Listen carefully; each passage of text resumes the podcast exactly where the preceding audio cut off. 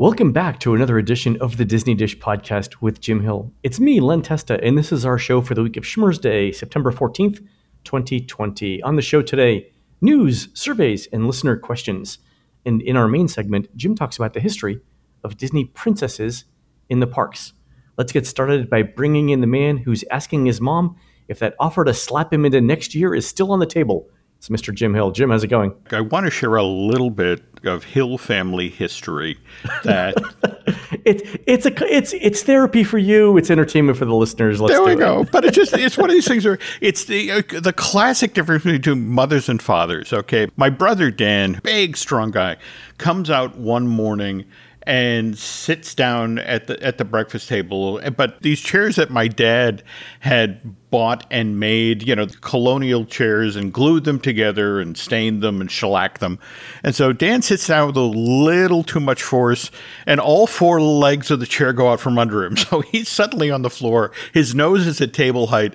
And my parents simultaneously say two different things. My father is, What the hell did you do to the chair? And my mother is, Are you all right? And it's like that.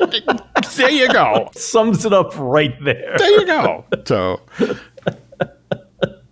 mothers and fathers, fantastic. mothers Oh and my, fathers. and I think my family would have had the my parents would have had the exact same reaction as well. So, all right, Jim, let's do a quick shout out to subscribers over at DisneyDish.bandcamp.com. Thanks to new subscribers Ben H, Adam S, and Figgy Brenner, and longtime subscribers probably David L, Professor Dave, and Alicia VK. These folks helped build the library scene at the beginning of Liberty Square's Haunted Mansion, and through a lucky accident involving X Atencio's trampoline and a plaster mixer, are the models for the busts whose faces seem to follow you as you move through the room. True story. I really want to start vetting your research material, and I'm, I'm not saying I saying doubt that- these stories, but you You're know, saying that X didn't actually have a trampoline? Is that what you're saying? well, not in the same. Everyone knows that. I mean, that's well, of I'm course, you know, jizz. It may have been a cement mixer. There we go. Okay, that's all I'm asking. Well, now that we've got that settled. Okay. All right, Jim, let's do the, the news. Folks, the Disney Dish News is brought to you by Storybook Destinations, trusted travel partner of the Disney Dish podcast. For a worry free travel experience every time, book online at storybookdestinations.com. Jim, every show should begin with a round of self congratulations. On last Monday's show, we said that Disney absolutely could and should do a set of limited holiday entertainment such as Christmas cavalcades. Lo and behold, a few hours later, after the show came out, Disney announced it's putting together some limited holiday entertainment, including holiday themed cavalcades. Funny how that works out. I'm still impressed, and again, I am waiting for those Powerball numbers. So our friends over at uh, WDWMagic.com had all the details. So uh, the parks are going to continue to do the regular cavalcades that they've got with seasonal twists.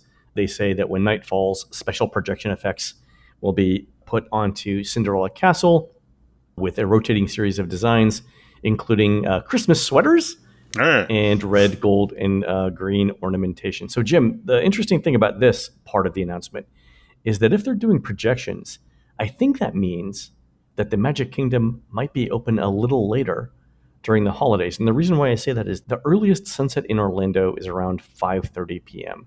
and the park is closing at 6 p.m. right now. But that 30 minutes isn't enough time, I think, to let the sky get completely dark so the projections on the castle are clearly visible and then to actually run the show itself. So I'm guessing that the park will go back to a 7 p.m. close and then maybe even 8 o'clock or later during the holidays because you want people to sort of maybe stick around for dinner, I'm guessing. Yeah. Okay. Now, daylight savings time starts on Sunday, November 1st this year. But having lived in Orlando, you're right. It doesn't get really dark enough to do these projections. So I'm very hopeful that this is the plan. It would be nice to have the park open, especially for these sorts of shows. I think a 6 p.m. close would be right on the edge of, Yeah. of doing right. And plus, if you do 7 o'clock, people could have 5 o'clock dinners. Mm-hmm, I'm just, you know, we're definitely noticing an increase in the number of people who are planning trips to World now. So I'm I'm thinking this might be part of a slight increase in the number of people who are going to let in the parks, or as it is right now, the number of people who are actually in the park when it closes is relatively low. I mean, it's very very low. So this might be a way to get people to stick around a little bit longer, and again, get a little bit more food and bev Oh, um, absolutely. business going. Yeah. So I think that makes sense. Okay. Also, uh, starting after Thanksgiving, Epcot's doing International Festival of Holidays. So they're not doing Candlelight Processional, which was officially canceled, but they are doing different food booths. So you'll have uh, turkey with stuffing, cheese fondue apparently coming up, which is fantastic. And then uh, Joyful is returning at World Showplace. So Jim, I'm excited about this because if they keep the food in World Showplace, it means you could get nitrogen dipped M&M covered cake and R&B gospel contemporary and traditional Christmas music. Just remember how enthusiastic you were about the nitrogen stuff, and Oh, that was really good. but it's the holidays, so are we going to get gingerbread? So no gingerbread this year. The resorts are doing the decor, so mm-hmm. the Christmas trees and the bunting and stuff like that, but no gingerbread displays. And I think that's a cost cutting thing as much as anything else. The other thing too is you don't want people like gathered around a centralized gingerbread display. looking toward how Disney is looking to reduce its fixed costs for the holiday season. Mm-hmm. Remember, this time every year there would be a crane over Cinderella Castle as they'd be installing, you know, installing the, the lights. And Yeah. they're not doing lights this year, but they're doing the projection. well, that's it exactly. You can get that much more bang for your buck with the projections this year and save on the cost of installation and then clearing that stuff off come January. Yeah, I think it. it number one, I think the um, the icicle lights when they appeared were fantastic, but it's been a while now that we've seen it. It's time for something new. I love the idea of a holiday sweater overlay for the castle. Whoever came up with that, I, kudos. I mean, you know, plus ten for you. But if it's a real holiday sweater experience, it's got to look itchy. How do you do that? Yeah, simulated wool and projection uh, technology. It's Yeah. I, I don't th- I don't think the technology is quite there yet. Also, Disney Springs is getting in on the act. They're actually converting Jock Lindsay's hangar bar to Jock Lindsay's holiday bar. Jim, why have we not thought of this idea before? I don't know if I want to drink eggnog out of a, a monkey's head. monkey skull. Here's your monkey skull eggnog. Enjoy. yeah. that's fine. And then, of course, uh, Santa is uh, showing up on different cavalcades uh, as well. So that's uh, uh, that's all good news. Also, Halloween cavalcades start tomorrow, Tuesday, September fifteenth. So you'll see uh, not only Mickey and Minnie in, in Halloween costumes, but you'll see Disney villains as well. And the Dapper Dans in the Magic Kingdom are returning as Cadaver Dans. That is also good, good news. Yeah, that, that's always fun. Speaking of uh, uh, things coming back, over Hollywood Studios, Savi's Workshop is going to be reopening for the lightsaber experience. So right now it's open, but you can only get the standard non-build your own lightsabers. But starting September 20th, you'll be able to go through the whole Savi's experience. Again, it'll all be socially distanced. I imagine that there's going to be fewer people allowed into the workshop, and for that reason, you'll need a reservation not only for the park but also for the workshop as well. Jim, have you have you done this? Not yet, but I was happy to see that this is reopening and understanding that the social distancing aspect of this. I mean, I still really want to do it, but I also want that moment at the end where 20 people all lift their lightsabers with different colors up into the air and It's actually one of my best Disney memories is is to do that on opening day in Disneyland. It was it was a really a wow moment for me. Even if, even at two hundred dollars or whatever. I would Well, that's the totally do thing. You know, if, if I'm going to pay two hundred dollars to do this, I would like the full experience. So I think I'm very much looking forward to it. But I also I think I'm willing to wait till we get on the other side of COVID, which I hope is very soon. oh, that's right. You haven't been you haven't been down since the reopening, have you? No, I have not. That's, Yeah. You know, I keep working on the giant box with air holes, but Nancy won't take me to the post office. I just I just do not understand her her When issues. you, when you get down there, we got to do uh, we have to do some in park recordings. That should be a hoot. Yes, like I keep hearing from folks. They love those shows and they want us to do some more. So we'll do that soon. All right, then uh, speaking of Hollywood Studios, Jim, the signage has been removed at Voyage of the Little Mermaid in Animation Courtyard. So Disney says that the sign is coming back, but they did not specifically say that the attraction was coming back. And this is one of those uh, attractions that didn't reopen with the rest of the park back in July. So, I mean, for me, frankly, the show hasn't been updated in almost 30 years since it opened in 1992. It was always temporary. Hmm, Oh God, yes. I mean, it was only supposed to last eighteen months. In fact, you got to remember the show that predated it. Here come the Muppets. months, only 28 ran years. sixteen. Yeah, I know. yeah, there. But yeah, we'll get to that on the second half of the show today. I have all sorts of Little Oh, Mermaid sweet. stories. Yep. Okay, and you mentioned Muppets. Jim, there's another Muppet series on Disney Plus, isn't there? Yes, yes. By the way, we haven't scripted this part, so uh, so well, let's talk about you because I was I was going through Disney Plus. Mm-hmm. I started going back through the entire MCU, the entire Marvel Mm-hmm. Cinematic Us- Universe um, movies in order because I never saw them in order. Oh. and I want to make sure they made sense. And as I was scrolling through Mm-hmm. the Marvel stuff, I noticed that the Muppets are doing now like the show's premise is that they're trying to put on the Muppet Show during the pandemic when everyone's working at home. So it's basically a bunch of Zoom calls. yes, yes. And uh, Topical, yes. initially, the whole idea was okay, let's do these, and we can feed them to Disney's YouTube channel. And but over time, it was just they were looking at them, and these are really good. And you know, they just began to sort of stitch them together into, and you know, in fact, that's what's wonderful about the show is the overarching thing of poor Scooter, who's the one, you know, the IT guy who's assigned with, you know, trying to get this out the door on time. So it, it's a nice loose framework that they can drop all these segments in. And by the way, how do we feel about Lifestyle with Miss Piggy? The typo that became brand. Yeah, yes. Yeah, I think it's uh, I think it's very funny. The first episode was a little rough, but the thing that that I love more than any individual show is the fact that Disney just keeps trying here. Yeah. Like they know that people that there are enough people who like the Muppets Mm-hmm. that'll eventually eventually catch on. But at this point, I really want an Uncle Deadly plush.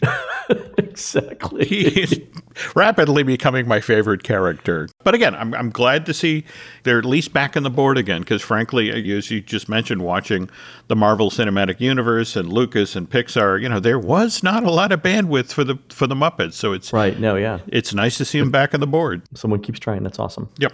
All right, Jim. Um, let's talk a little bit about uh, new surveys that uh, uh, came out. Felicia sent in a Disney survey uh, last week with questions I've never seen before. And it starts with this: What factors had the most influence on your decision to stay in a Walt Disney World resort between the two dates in uh, between September fourth, twenty twenty, and December twenty fifth, twenty twenty? So they're, essentially, they're asking Felicia, why now, right? And the answers that they uh, they got, it's again, it's uh, it's based on this hundred point scale that you have to allocate.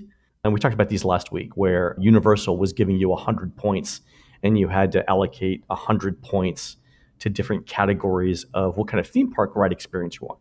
Well, Disney's here doing the same thing, but asking you what was the most important reason, or were the most important reasons why you decided to go to Walt Disney World. So, one was we expect the theme parks to be less crowded. Two, complimentary transportation uh, around the theme parks. Three, cost savings of the room. Four, to celebrate a special occasion. Five, new health and safety procedures. Six, convenience to get to the parks. Seven, uh, to be immersed in the Disney magic. And then eight, other. So we've seen this kind of question before, but not allocating the 100 points.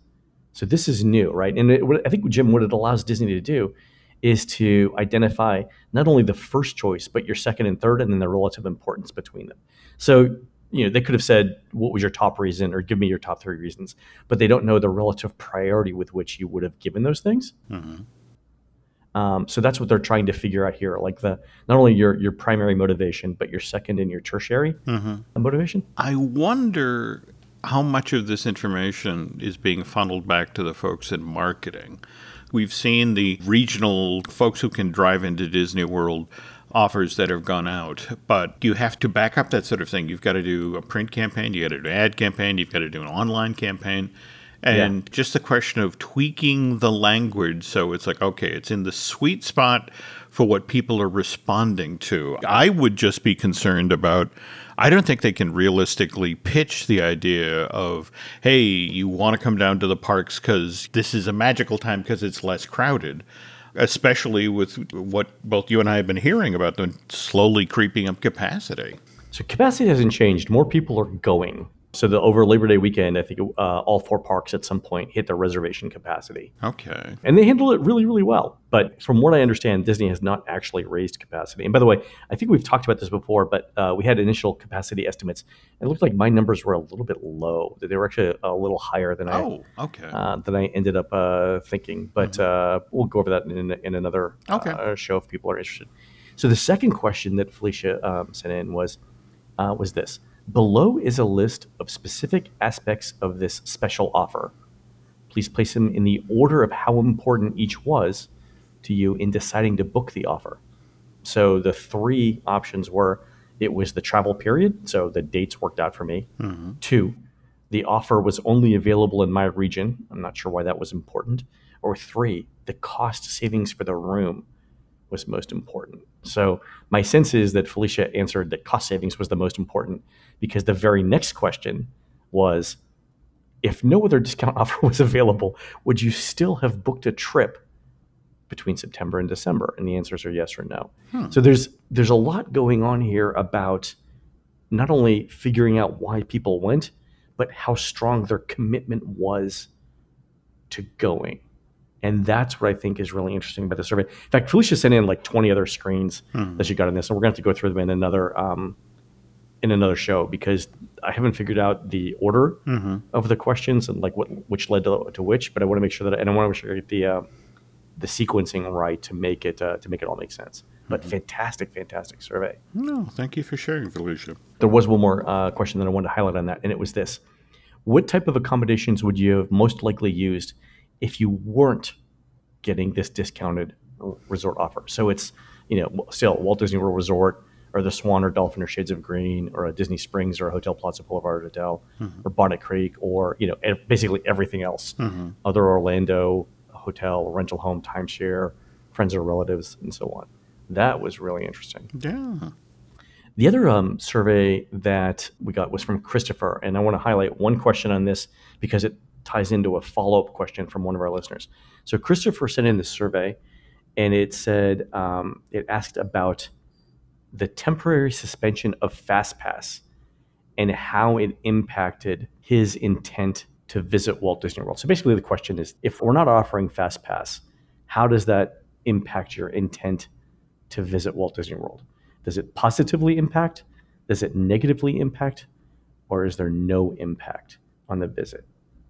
And that is really interesting because I think I think most of our listeners generally like FastPass, mm-hmm. right? They understand how it works, they know how to use it, right?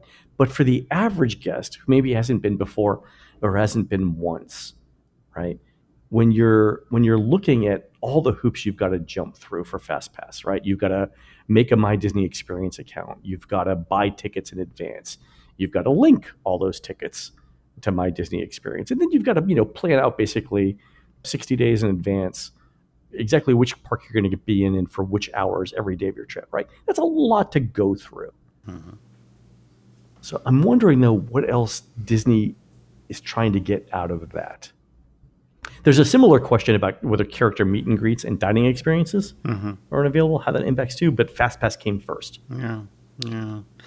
At this point, we're 20 years in to FastPass, and especially for the veteran visitors to the Walt Disney World and Disneyland Resort. Love to have that tucked away in my back pocket. So, and the reason why I uh, I put Christopher's survey question here is that it, it leads into a listener question from Mitchell, mm-hmm. who writes in and says this: We all know Disney's favorite and most used method of guest recovery. That is, when something goes wrong, how they make it better. Um, in the past, was passing out various amounts of fast passes, but without fast pass available, what has Disney been offering in terms of guest recovery. Oh, so I yeah. actually have heard about this. It is kind of strange, Len. You wander into guest relations and you have an issue of some kind, and the nice plaid behind the counter listens sympathetically and then goes, Oh, well, I feel terrible about this, but would you accept and, and then sealed in plastic is a Mickey plush that is seasonally appropriate. Evidently, there's some Halloween ones that are sitting behind the counter now, and there are boxes behind the scenes of the holiday Mickey. But somebody within the company said, "Hey, we have canceled so many activities. We have warehouses full of this stuff." Oh, in, in most cases, it doesn't work, you know, because it's like, please accept this complimentary plush, you know, and it's like, like, well, that doesn't make good for my dining reservation being canceled or that sort of thing. But but they do have all of them, and evidently somebody has made a point of sitting at the little plastic sealing machine and sealed all these Mickeys up. But I'm told it's kind of disturbing as well. It's like poor Mickey can't so it's- breathe it's like- in there. You know, like Yeah, like like Mickey uh, sealed in uh, carbonite, like uh, Han Solo. there you go. That's that's interesting though because yeah, to your point, I mean, Disney would have had to order the holiday merchandise back in you know January, yeah. and so it was on a ship coming from China mm-hmm. when the park shut down. Now they've got all these things, and they're obviously not going to do the holiday events. Yeah. So it became one of these things where it's like, okay, would these possibly work as a guest recovery tool? And I think it's still in a test phase, but the folks at merchandise are like, please take this stuff off our hands. Yeah, because I mean, eventually they're going to need to make room in the warehouses for the stuff that's coming in for 2021. So That's yeah. right. So I'd, I'd reached out to a couple of uh, a couple of cast members who work in guest recovery, and they had said so they, they didn't have access to the uh, to the plush, and so what they said is their response now is to actually attempt to fix the problem Ah. instead of doing a giveaway. So yeah, when you when you don't have fast passes to give out, the thing that you try to do is to fix the underlying problem. So we know that one of the main drivers of guest recovery mm-hmm. is for people who can't get reservations, for example, for our boarding groups for Rise of the Resistance. Mm-hmm. So I think what they're doing then is like, okay, I'm sorry, you know, you didn't get a, a boarding group for Rise of the Resistance. And then they're probably looking at capacity for the ride for the last half of the day and saying, you know, let me see if we can fit you in in here and doing stuff like that. I like that attitude. I like the, you know, let's try Yeah. to fix Let, this. let's try to solve, actually solve the problem. And not for nothing, you can still get expedited access to the rides mm-hmm. through the alternate access mm-hmm. thing. So I've seen VIP tour groups, for example, using that mm-hmm. alternate access, the old FastPass line. Yep. So it's it's still possible to get FastPass ish service if you're willing to do a VIP tour. Fast pass ish. Okay. Ish. Oh, Yeah, exactly. Okay, Exactly. we'll, we'll let the blackish people know about that. They just announced they just announced another spin-off this week. By the way, did you see oldish to go with mixes? And, saw that. and growish. that, yeah, yeah, You know, so fast pass-ish. You know, our holiday division. You know, our, our theme park division. You know, you just go over there. All right, uh, a couple of other things. Work has sort of quietly been continuing on the Galactic Star Cruiser Hotel over at the mm-hmm. studios. And Jim, I am convinced that Disney really, really, really is still working on having actual droids running around in this hotel. And the reason for that is they continue to, to put these patents out that describe how to have robots navigate through a crowded area with people in it. And so the latest one from Disney is called System for Communicating and Using Traffic Analysis in a Space with Moving Obstacles. And it specifically mentions navigation of robots in a space with pedestrians or other movable objects or obstacles. So they are definitely still working on this. And I know that they haven't said much about the Galactic Star Cruiser in a while. I would be shocked hmm. if droids are not free roaming ranging droids are not part of this hotel. It's going to be the selling point for the hotel. It's got to be. By the way, if I ever get in a cocktail party again in my lifetime, there's one particular phrase in this patent thing that I have to make use of. The Gunnar, Oh, it- the Gunnar Farnback optical flow algorithm. I mean, I can, I feel smarter just having said that. Whom among us does not daily reference the Gunnar Far- uh, Farnback optical flow algorithm when we're talking about navigation? I have to find a conversation I can drop this into. Speaking of which, one of our one of our listeners, our longtime listeners, reached out to me today, but he said the uh, he's working for a state in a division that is implementing virtual queuing and wasn't directly involved with it, but had some questions about like how it might be made more efficient. So I wrote up a nice thing about what I thought was really really good about Disney's FastPass, both from a queuing theory perspective and then in practice, um, how it works to nudge people to make advanced reservations.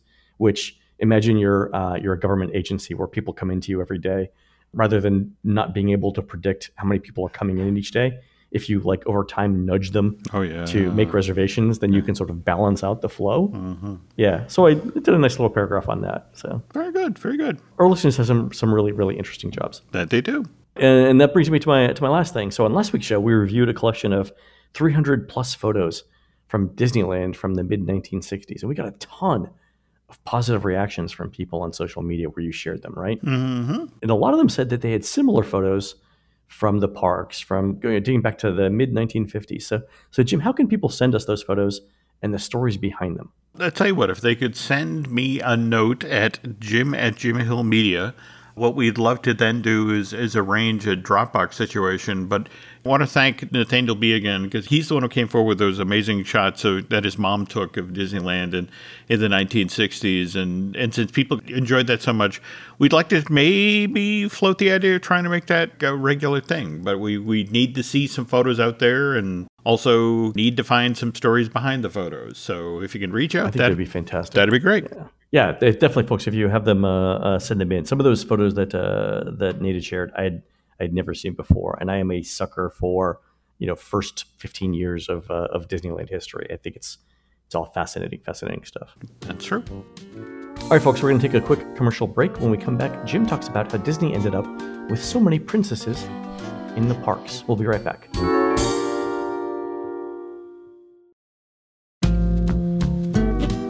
Know princesses are now a core component of entertainment and attractions in the parks. But if you go back to the opening of Disneyland, princesses were not emphasized as much as they were. And I think I think in fact Walt said at the beginning the castle wasn't designed for one specific princess. There's something about Sleeping Beauty Castle in Disneyland where Walt was like, yeah, you know, it's a castle. maybe it's Sleeping Beauty, maybe it's not.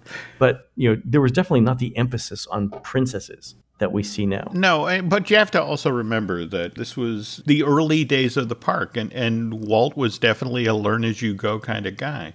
By the way, before we get started here, I, I want to thank Gabriel Huddleston. Oh, from TCU. Yeah, yeah. yep, the Texas uh, Christian University invited me to zoom in with uh, his Disney design class. And in fact, I think you're going to be taking part in it next month. Next yep. month. And he was nice enough to you know, ask me, well, what do you want to talk about? And I've always, you know, the thing of the Disney princesses is they, as you mentioned, there's this huge component of the company, but they weren't always that way. So a, uh, a lot of today's uh, presentation comes out of the stuff I was talking with his class about. But uh, anyway, you're right. Uh, when Disneyland Park opened in July of '55, it had Sleeping Beauty Castle as its component, and as you as you said, Walt was kind of iffy about who exactly lived in the castle early on it was supposedly Snow White, but then Disney's PR team into the studio came at him and said, you know, we have Sleeping Beauty coming out in four years, and it would really help raise the awareness of that film. Perhaps, you know, every time people came into the park, Sleeping Beauty Castle, Sleeping Beauty Castle, and, and Walt at that point is like, fine, whatever. If we have the money to complete the castle, I'm happy. But opening day, uh, we also had our Snow White and Her Adventures ride, which you know that's a name that wasn't workshopped. Yeah, no. we didn't get the Snow White Scary Adventure name till April of 83 when the new Fantasyland project went through. To continue to nail home that Sleeping Beauty Castle, Sleeping Beauty Castle, April of 57, the Sleeping Beauty walkthrough opens on the second floor of that building. That was a great walkthrough. Oh, it eventually became a great walkthrough. I want to say in this iteration, it's like, why is the Barbie doll lying down to the drawing, you know, diorama? And it's like, well, you know, we had a dollar forty to do this. Anyway, jump ahead to October of '71. Magic Kingdom Park opens at the Walt Disney World Resort. This time around, we have our Cinderella Castle. Somewhat problematic that you go to get a reservation at the restaurant inside of Cinderella Castle, and it's like, I'm queuing up for King Stefan's banquet hall, and it's like, wasn't King Stefan Sleeping Beauty's dead? Not, you know. It's literally one of the first questions I ever asked Bob Sehlinger when we started working back in 97. I was like, why is this named this when it doesn't make any sense in the context of of Cinderella Castle. Mm-hmm. Drove me up the wall. Normally, what happened further on in the 70s is that when they would be doing this sort of project, there'd be at least one pass from the Disney archive, and Dave Smith would be the one who goes, King Stefan is not, Cinderella's dead. Yeah. Do you guys want to try again? But Dave had only just set up the archive in, in 1970. Oh. So it was, you know, by then everything was built and signed off on. And yeah. so, same thing, uh, we had a Snow White Adventures dark ride open as part of that park. And in the Mickey Mouse Revue, we actually had animatronic versions of Snow White and Cinderella. And that attraction stayed in the park till December, September of 1980, when it then got shipped off to Japan. Oh, so f- literally 40 years ago today. Yeah, well, that's a, in fact, I wanted to point that out. Yeah. But that was an opening day attraction in Tokyo. And then Tokyo opens April of 83. It gets its own clone of Cinderella Castle, gets a copy of Walt Disney World's version of the Snow White Adventure, even gets a copy of the Snow White Grotto from Disneyland, which was installed back in 61. Oh. Wait, so the, the version of Snow White's Adventures in Tokyo Disneyland is the your Snow White first person View ride? There you are. And Disney World actually updated its Snow White adventure in 94. In fact, they added that little scene at the beginning where your car kind of does a quick turnaround, and there in that scene, you finally actually see Snow White. But this was also when, after years of guest complaints and, well, here's your complimentary plush, that hmm. they renamed the attraction from Snow White's Adventure to Scary Adventures. And see, it's in the name. Your kid's going to be traumatized. Deal with it. This is 83, and we're still only dealing with three Disney princesses Snow White, who made her debut in December 37, Cinderella made her debut in March of 1950, and then Briar Rose, Aurora, Sleeping Beauty, who came on the scene in uh, January 59. Okay, so for 24 years, no, Nope. No prin- 24 years plus. All right, so here's my first question: Why does why does uh, Sleeping Beauty have three aliases? It's either multiple personality disorder or she's on the run. It's one or the other. There's a third possibility. Remember, she's being tended to by three good fairies who, frankly, are fighting over, you know, pink and blue and red. And they're just sort of, you know, how you know, your mom will call you honey and your dad will call you Yeah, you yeah. there. Different family members have different names. All right, let's go with that. All right, enough. Okay, so anyway, November of 1989, we get our fourth Disney princess. Little Mermaid arrives in theaters. Initially, Disney just goes by the usual playbook. Five years previous, Michael Eisner becomes the new head of the Walt Disney Company. And so this thing comes out. It's the highest grossing animated film Disney's had in decades, critically acclaimed, wins two Academy Awards. And so for Michael's sake, it's like, wow, Ariel is a Disney princess. I want her alongside Snow White, Cinderella, and you know Aurora, Briar Rose, Sleeping Beauty, ASAP. But especially after what happens with the VHS. The, the VHS comes out three months after the movie's in the theaters. In the first three months, it sells 7.5 million copies. By the end of the year, Len, it sells 10 million. It's the top selling VHS for all of 1990. Oh, I mean, I probably had three copies of it Oh, when, um, easy. during during Hannah's early years. Yep. So between Sleeping Beauty in 1959 and The Little Mermaid in 1989, so a period of 40, 30 years, right? Disney released a number of animated films: 101 Dalmatians, Sword in the Stone, Mhm. Jungle Book, Aristocats, Robin Hood, Winnie the Pooh, Rescuers, Fox and the Hound, Black Cauldron, jeez, Great Mouse Detective, and Oliver and Company. None of them Mm-hmm. have female leads. Well, uh, Disney princesses. In Well, fact, that's what I'm saying. So, so was the decision to get away from princesses in? Was there a conscious decision for Disney to get away from the princess-themed movie for 30 years? Otherwise, why did they? Why did they not do them for 30 years? this kind of doubles back onto the Sleeping Beauty story, which Walt decided right after Cinderella came out and was this huge hit. And remember, you know, that was the money that Cinderella made that made the development of Disneyland possible, coupled with paying off war debt. So Walt was like, oh, let's get another Disney princess film going right away. And so, uh, as early as 51, they are starting work on Sleeping Beauty. But at the same time, this is the rise of television. This is the era where Hollywood, in an effort to fight television, is doing things like VistaVision and Right. 70 millimeter, the giant possible image. And Walt, for some reason, gets sucked into it. You know, Walt is like, ooh, okay, yeah, maybe we need to do the same thing. So the conceit for Sleeping Beauty is it's it's a moving tapestry. It's you know the, the first animated film they've done in in 70 millimeter. It's the largest possible image, but larger means it's slower to animate and it's more expensive to animate. So it takes them eight years to complete the film. It costs six million dollars. It's the most money Disney had ever spent on any film up until that time.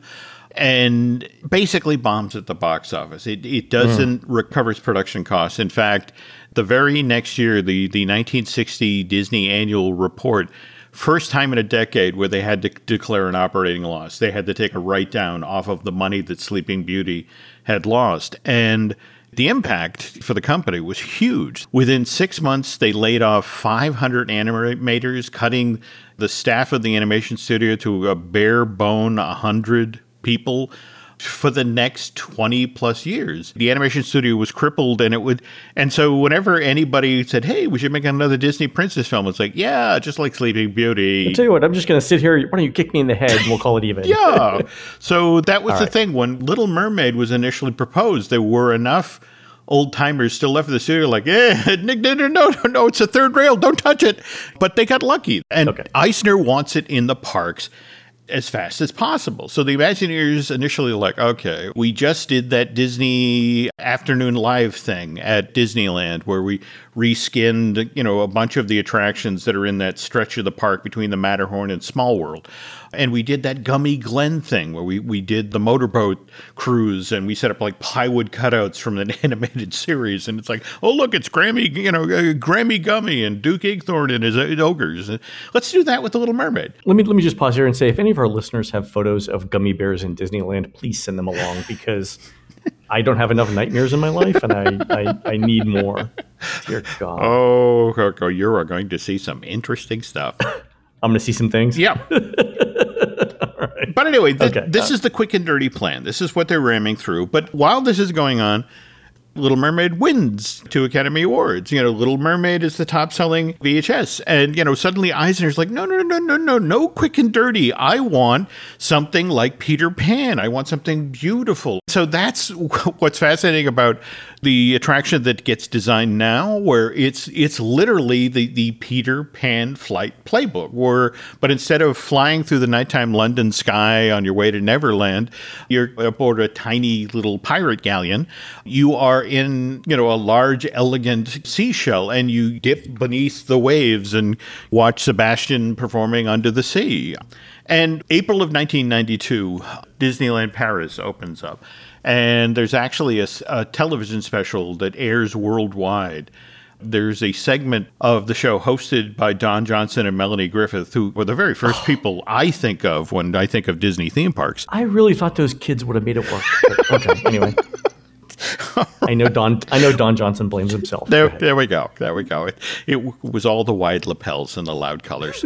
but anyway, they talk about okay, you know, this the park is open, but we have expansion plans, and there's a good chunk of this show where they show the paper model of the Little Mermaid ride that's going to be open Oh. as part of Phase Two of a Euro Disney, part of their expansion. And during this same period, a clone of this ride was supposed to go into Disneyland, but oddly enough, not into Fantasyland, but into Mickey's Toontown. Toontown. The problem was that if you look at the ride, it needed a fairly sizable show building. Oh, okay, okay. So it's a it was a, a space thing, not a theme thing. Okay. Yeah, it was a it, it was a real estate situation, but it, right, but at the same time, you have Michael Eisner going now, now. I want Ariel in the park now. So you Right. you have Ariel get shoehorned into Fantasmic, which opens in April of 1992. January of that same year, uh, you were mentioning the Voyage of the Little Mermaid ride, and because the Imagineers were like, look, we'll concentrate on the concrete and steel version of the Little Mermaid attraction.